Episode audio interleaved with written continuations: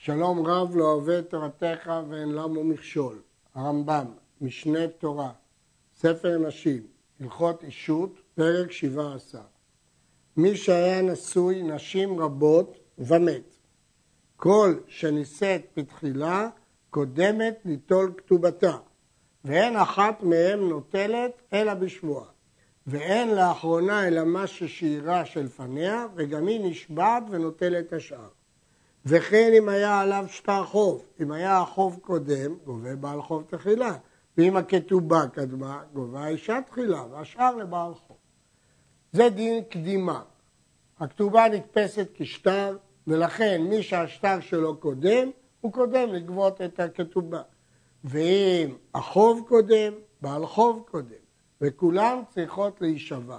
במחלוקת תנאים, האם גם האחרונה צריכה להישבע, וההלכה של הרמב"ם פוסק שגם האחרונה צריכה להישבע. במה דברים אמורים שהולכים לפי הקדימה בנישואין, ושהייתה הקרקע שבאו לגבות ממנה קנויה לו בשעת נישואין או בשעה של עבר. הייתה לו כבר את הקרקע, ולכן כשהוא כתב כתובה הוא השתעבד על הקרקע, כשהוא לווה הוא השתעבד על הקרקע. שהדין נותן שכל הקודם בשטר תחילה, זכה תחילה כי הוא שאיבד לו את הקרקע. אבל אם נשא נשים זו אחר זו, ולווה בין קודם נישואין בין אחר נישואין, ואחר שנשא לווה קנה קרקע, לא היה לו קרקעות, והוא השתעבד כתובה לכמה נשים וגם למלווה, כולם חולקים כאחד, ששעבוד כולם כאחד בה, שבשעה שקנה היה משועבד לכל, ואין כאן דין קדימה. לכן זה פשוט. הרי ברגע שהוא קונה את הקרקע, הקרקע משתעבדת. אבל כשהוא קנה את הקרקע, כבר היו לו חמש כתובות, או שטרי הלוואה. אז ברגע הזה כולם משתעבדות בשווה. ולכן אין דין קדימה לאף אחד. וכן אם היה זמן הכתובות והשטרות כולם יום אחד, או שעה אחת במקום שכותבים שעות, המשנה אומרת שבירושלים היו כותבים שעות, חולקות כאחת, שאין שם קודם. ולעולם, כל שקדם וזכה במיטלטלין כדי חובו או כדי כתובתה, אין מוציאים מידו, שאין דין קדימה במטלטלין. כל ההלכה של קדימה זה בשעבוד קרקעות. מטלטלין, מי שתופס, תופס, לא משנה אם הוא מוקדם או מאוחר. מי שגירש את אשתו ועליו שטר חוב, יש לו גם לשלם כתובה וגם חוב. ובא בעל חוב לגבות את חובו, והאישה לגבות את כתובתה. והיה לו מעות וקרקע כדי החוב והכתובה. בעל חוב נוטל מעות, והאישה נוטלת כתובתה מן הקרקע. ואם אין לו אלא קרקע שאין בה כדי לגבות שניהם, ולא היה בה דין קדימה, החוב והכתובה היא בבת אחת, נותנים אותה לבעל חוב. ואם נשאר לאישה כלום תיטול, ואם לאו תידחה מפני בעל חוב. הבעל חוב יגבה והיא לא תגבה. מדוע? מסביר הרמב"ם. שהרי בעל חוב הפסיד והוציא מהותיו, הוא הלווה כסף, הוא רוצה לקבל את כספו בחזרה, והאישה לא חסרה דבר. סתם הבעל התחייב לכתובה, היא לא שילמה בשביל זה שום דבר. שיותר משהאיש רוצה לישא, האישה רוצה להינשא. אז בעצם זו מתנה שהוא התחייב לה, ולכן הבעל חוב קודם כדי להציל את כספו. וכן מי שמת והניח אישה הוא בעל חוב, וקרקע שאין בה דין קדימה, האישה נדחית מפני בעל חוב והוא גובה כל חובו תחילה. בין אם זה מגרש ובין אם הוא מת, אותו דין. כיוון שתקנו הגאונים שתגבה האישה או בעל חוב מן המטלטלין, הדבר ידוע שאין דין קדימה במטלטלין. אם לא הניח מטלטלין כדי ליתן לשניהם, נותנים לבעל חוב כל חובות תחילה. ואם נשאר לאישה מה שתיטול בכתובתה, תיטול, ואם לאו, תידחה. שוב אותו טעם שהרמב"ם נקט קודם, אבל חוב השקיע פה כסף. אנחנו רוצים לעזור לו להציל את כספו לפני האישה.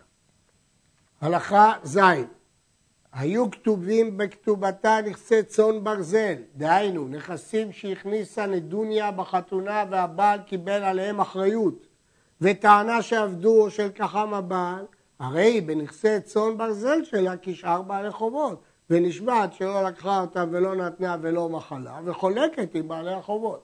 מה שאמרנו שבעל חוב יש לו קדימה על כתובה, זה על הכתובה שהבעל התחייב. אבל לדוניה שהאישה הכניסה, אז גם היא השקיעה, כמו שהבעל חוב השקיע. אז פה אין שום קדימה לבעל חוב על האישה בנכסי צאן ברזל. כי זה גם כן חוב רגיל לכל דבר. לכן כאן חולקים בשווה הבעל חוב ונכסי צאן ברזל של האישה. ח' מי שמת או גירש ויש לו נשים רבות ואין שם דין קדימה ואין לו כדי כל הכתובות, כיצד הן חולקות? רואים, אם כשיחלק הממון על מניין הנשים יגיע לפחותה שבהם כדי כתובתה או פחות, חולקות בשווה. ואם היה הממון יתר על זה, חולקים ממנו כדי שיגיע לפחותה שבהם כשהוא כתובתה, וחוזרות וחולקות את המותר בין הנותרות על הדרך הראשונה. כיצד? מי שהיה נשוי ארבע נשים, כתובתה של ראשונה ארבע מאות, ושל שנייה שלוש מאות, של שלישית מאתיים, של רביעית מנה, נמצא הכל אלף, וגירש כולם ומת. אם הניח ארבע מאות או פחות, חולקות בשווה, כל אחת נותנת מאה או פחות, כי זה פחות מסכום הכתובה שלהם. וכמו שאמרנו, שהמינימום כאשר יש כתובה או פחות, חולקות בשווה. הניח שמונה מאות, יש פה מותר. אם תחלק בין כולם בשווה נמצאת ערבית נוטלת 200, והרי אין בכתובתה אלא מנה, מה פתאום שהיא תיקח יותר ממה שמגיע לה? כיצד עושים? לוקחים 400 וחולקים אותם ביניהם בשווה 100 100. נמצאת ערבית נטלה כדי כתובתה והלכה לה. נשאר כאן 400. ושלוש נשים, שביד כל אחת משלושתם 100, הם כבר קיבלו כל אחת 100.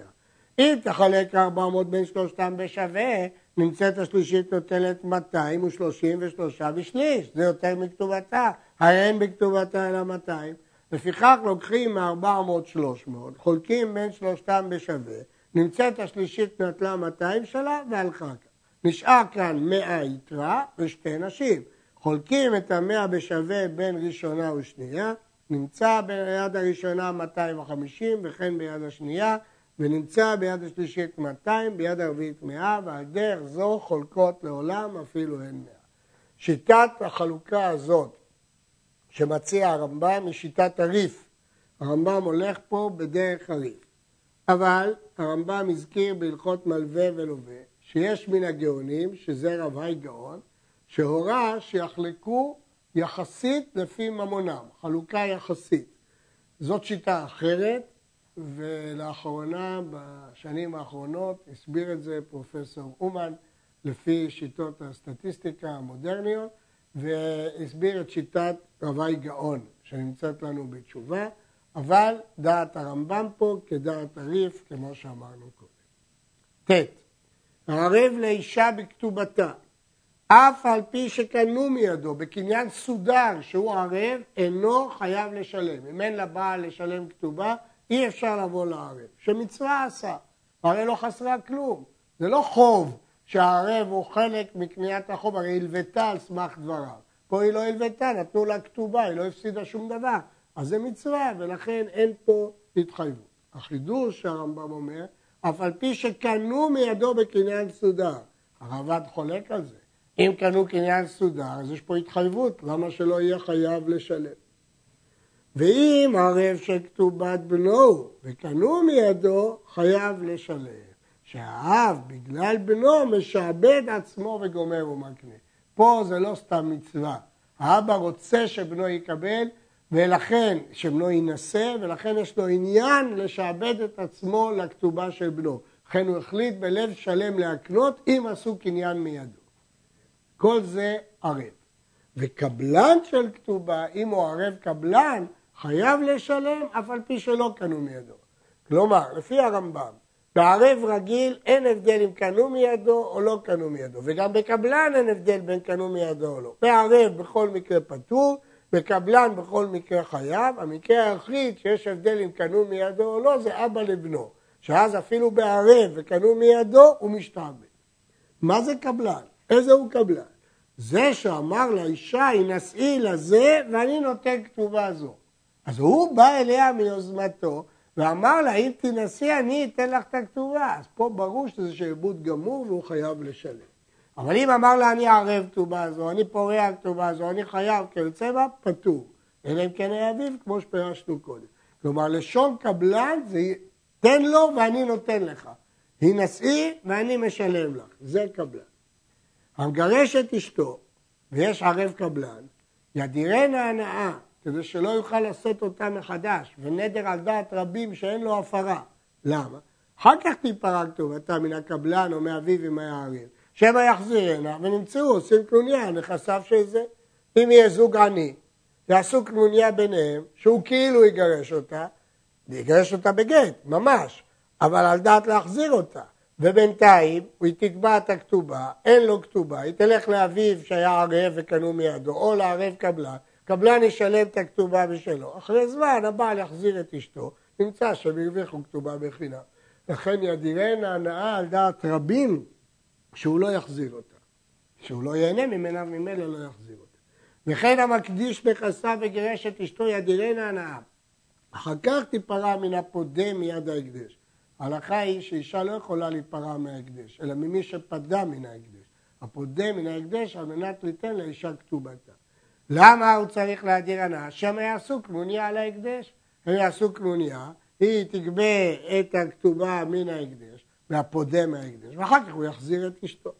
אבל המגרש את אשתו סתם, לא ערב. הוא בא לטרוף מן הלקוחות, אז לכאורה גם פה יש בעיה. אולי הם עשו קנוניה, והיא תטרוף מהלקוחות, ואחר כך הוא יחזיר את אשתו. לא, אין מחייבים אותה להדירה, אלא נשבעת וטורפת, ואם רצה תחזור לבעלה. למה? מדוע פה זה לא קנוניה? שכבר ידעו הלקוחות שיש עליו כתובת אישה, והם הפסידו על עצמם שלקחו נכסים שתחת שעבודה. הרי הלקוחות יודעים שהנכסים משועבדים, למה קניתם מהבעל בלי לוודא שיש לו נכסים אחרים לכתובה? הבעל שמכר נכסיו, ואחר כך כתבה אשתו ללוקח, דין ודברים אין לי עמך. אני מבטיחה שאני לא אתבע אותך. והסכימה למעשיו. אף על פי שקנו ממנה הרי זו טורפת, זה לא עוזר כלום. אפילו שיעשו קניין סודר. למה? שלא כתבה לו שלא תהיה בינה ובין בעלה קטטה. ויש לה לומר, נחת רוח עשיתי לבעלי. אני, מה קרה? הבעל רוצה למכור את הנכסים, והקונה לא יקנה אם האישה לא תודיע שהיא לא תגבה ממנו את הכתובה. והבעל מוכרח למכור, אז הוא שכנע את אשתו לכתוב את זה. אז היא רק נחת רוח עשתה לבעלה. אבל אם קנו מיד האישה תחילה שאין לה שעבוד על מקום זה ואחר כך מכר אותו הבעל, אינה טורפת אותו. כי פה אי אפשר להגיד נחת רוח עשיתי לבעלי, כי היא ויתרה עוד לפני שבכלל הבעל מכר. וכן אם מכר הבעל ואמר לאשתו לכתוב לה לוקח דין ודברים אין לי עמך, ולא כתבה, ולא הסכימה למעשה, אמרה אני מסרבת, ונפסד המכר, אז המכר יתבטל. חזר הבעל ומכר לאיש אחר, בין אותה שדה ושדה אחרת. ואחר שמכר הבעל השני הסכימה למעשיו וכתבה לו שהיא לא תתבע אותו וקנו מידה שאין לה שעבוד השדה זו, אינה יכולה לטרוף. שאינה יכולה לומר נחת רוח עשיתי לבעלי. שהרי בראשונה כשלא רצה, לא הלכה ברצון בעלה. עובדה שהאישה הזאת יודעת לעמוד על רצונה. עובדה שבפעם הראשונה היא לא הסכימה.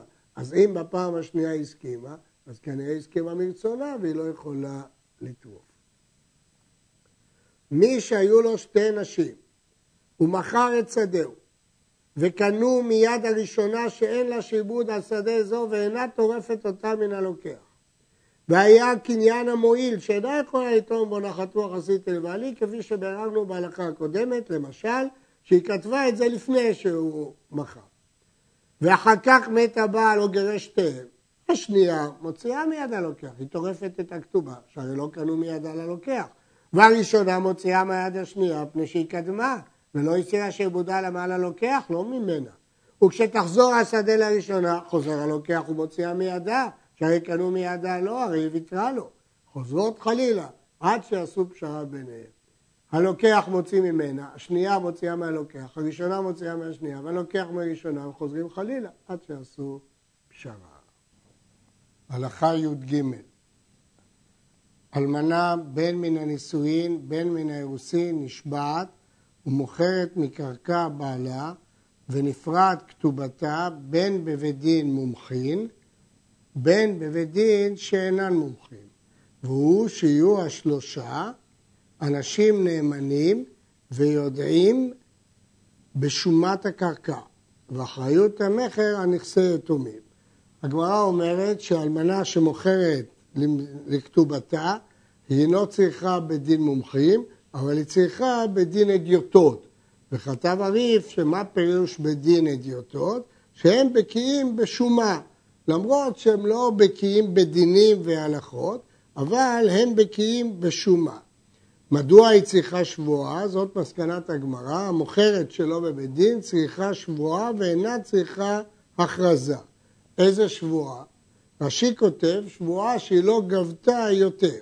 הרמב"ן פירש שזאת השבועה הרגילה, שכל אלמנה שנפרעת מנכסי יתומים נפרעת בשבועה.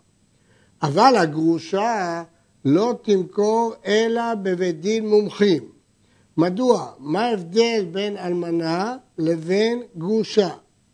הטעם שאלמנה בוחרת שלא בבית דין, מפני שאדם לא רוצה שאשתו תתבזה בבית דין, ולכן הוא ויתר לה על המכירה בבית דין. אבל בגרושה אין את הטעם הזה שהוא לא רוצה שתתבזה, ולכן היא מוכרת רק בבית דין. יש טעם אחר בגמרא, משום חינה, ולפי חן האישה, ולפי זה אין הבדל בין אלמנה וגרושה, כי המטרה שהם יוכלו להתחתן. אבל הרמב"ם פסק לפי הטעם האחר, שהאדם רוצה שאשתו לא תתבזה, ולכן זה דווקא באלמנה, אבל לא בגרושה. וכל המוכרת בבית דין לא תמכור אלא בהכרזה. זה כלל שכל מכירת בית דין זה בהכרזה. ובהלכות הלוואה יתבהר משפט מכירת בית דין, איך יש תהליך, איך מכריזים, כמה זמן וכדומה. אבל המוכרת שלו בבית דין אינה צריכה הכרזה. ואף על פי כן צריך שלושה שהם נאמנים ויודעים בשומה, כמו שפירשנו למעלה, שלא צריך מומחים בהלכות, אבל צריך שהם מומחים בשומה. אלמנה שמכרה קרקע בכתובתה בינה לבין עצמה, היא בכלל לא מכרה אה, בפני בית דין. אם מכרה שווה בשווה, כלומר, לא רק שהיא לא מכרה בבית דין, היא גם לא מכרה בפני שלושה שיודעים שומה, היא מכרה בינה לבין עצמה. אם מכרה שווה בשווה, מכרה קיים, ונשבע שבועת אלמנה אחר שמכרה, כמו כל אלמנה שנפרעת מיתומים. והוא שמכרה לאחר, אבל אם שמה לעצמה לא עשת כלום, ואפילו הכריזה. אם היא לא מכרה למישהו אחר, אלא מכרה את זה כביכול לעצמה, כאן לא מועיל כלום, אפילו שהכריזה. אין מושג כזה ששמה לעצמה. הכלל הוא מן שם לך. מן שם לך, כלומר שאישה לא יכולה לשום לעצמה. אבל ישנם ראשונים שאומרים שהטענה הזאת קיימת שלא היו גם שלושה הדיוטות שבקיאים בשומה. אם היו שלושה שבקיאים בשומה, יכול להיות שמעשה היו קיימים, אבל כאן היא מכרה לעצמה בלי כלום. אז אומרים, מן שם לך, מי עשה לך את השומה? הייתה כתובתה 200, ומכרה שווה 100 ב-200 או שווה 200 ב-100, נתקבלה כתובתה, ואין לה כלום. כי סוף סוף, אם היא מכרה שווה מנה ב-200, זו בעיה שלה. היא מכרה את זה בתור 200 והיא קיבלה 200. או שווה 200 ב-100, אז היא מכרה דברים ששווים 200. נתקבלה כתובתה ואין לה כלום, ובלבד שתשווה שבועת אלמנה. אבל אם הייתה כתובתה 100 ומכרה שווה 100 ודינר ב-100, אז היא בעצם גזלה דינר ליתומים, מכרה בטל. ואפילו אמרה, אני אחזיר את הדינר ליורשים, מכרה בטל.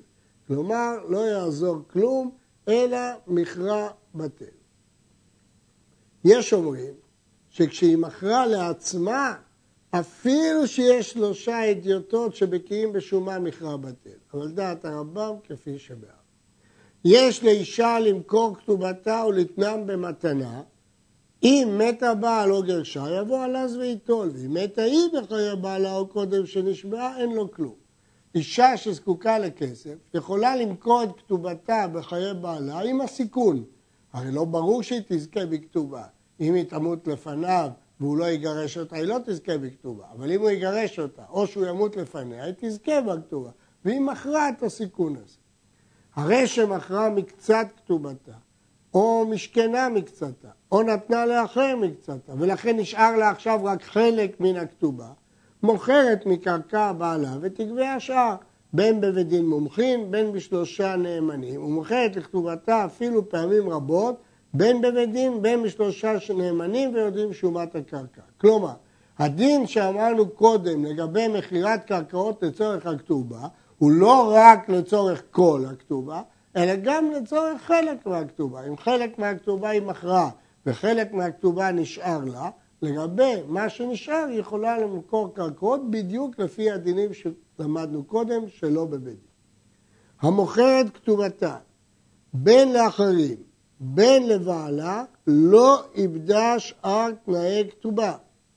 ברגע שהיא מכרה את הכתובה, היא מכרה רק את הכתובה, אבל נשאר לה תנאי כתובה, כמו כתובת בנין דכרין שלמדנו. ולכן אם היה לה בן זכר, יורש כנגד הכתובה הזאת שנמכרה מנכסי אביו, יתר על חלקו. כדין תנאי זה. לא משתנה התנאי, למרות שהיא מכרה את הכתובה, עדיין הוא יורש כנגד הכתובה הזאת. אבל המוכלת כתובתה לבעלה, איבדה כל תנאי כתובה. ברגע שהיא מחלה את הכתובה, זה כולל יחד את כל תנאי כתובה. והחידוש של הרמב"ם, ואפילו מזונות אין לה עליו. דעת רבנו, שלא רק שהיא ביטלה את כל תנאי הכתובה, אלא גם את המזונות היא איבדה. ומוכלת כתובתה אינה צריכה קניין ולא עדים, כשאר המוכלים שאינם צריכים לא עדים ולא קניין אלא בדברים בלבד. יש הלכה שמכילה לא צריכה קניין, מכילה היא ויתור, והיא לא צריכה קניין ולא צריכה עדים, אלא לצורך ברור, אם יהיה ויכוח, אבל לא לצורך הקניין עצמו.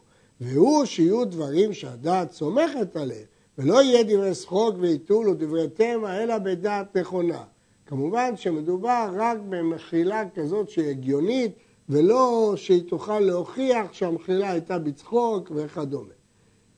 מוכיחים הראשונים מכאן שאישה לא יכולה לטעון נחת רוח עשיתי לבעלי ובאמת לא התכוונתי למחול את הכתובה, אלא המחילה מועילה.